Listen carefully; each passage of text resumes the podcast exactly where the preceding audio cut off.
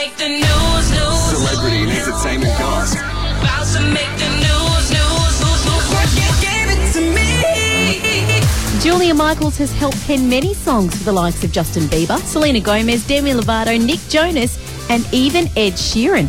And the talented songstress opened up on the project about songwriting for Hollywood celebrities. It's been really different. As a songwriter, when you're in the room with an artist, you don't see all the small little details that go into it. You're just you're just with that person. Um, you don't see like the photo shoots and the award shows and the you know the, the interviews and you know all the small little things. So that's that's definitely been different for me this year. And where does she take her inspiration? Well, I think about my last breakup and how much I hate my ex-boyfriend, and then I write from there.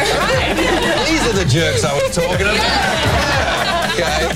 Okay. U2 are set to release their 14th studio album next week, and Bono spoke to 60 Minutes reporter Tara Brown about when they'll be coming to Australia. It's partly the distance and all that stuff, but we absolutely are coming. We want to go, and we really do.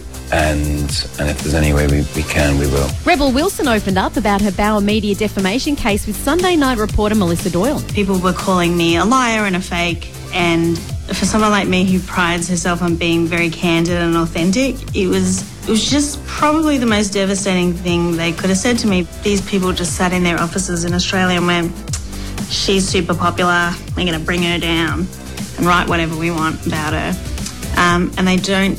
They don't think of the consequences that yes, I'm an actress and I'm in the public eye, but I'm a, I'm a human being who who worked really, really hard to get to that point. and then to have it all taken away was just um, uh, it was just malicious and it was ugly. And Jennifer Lawrence has split with director Darren Aronofsky after one year of dating. We just formed a friendship, and then the friendship turned into a partnership for the movie once we started working.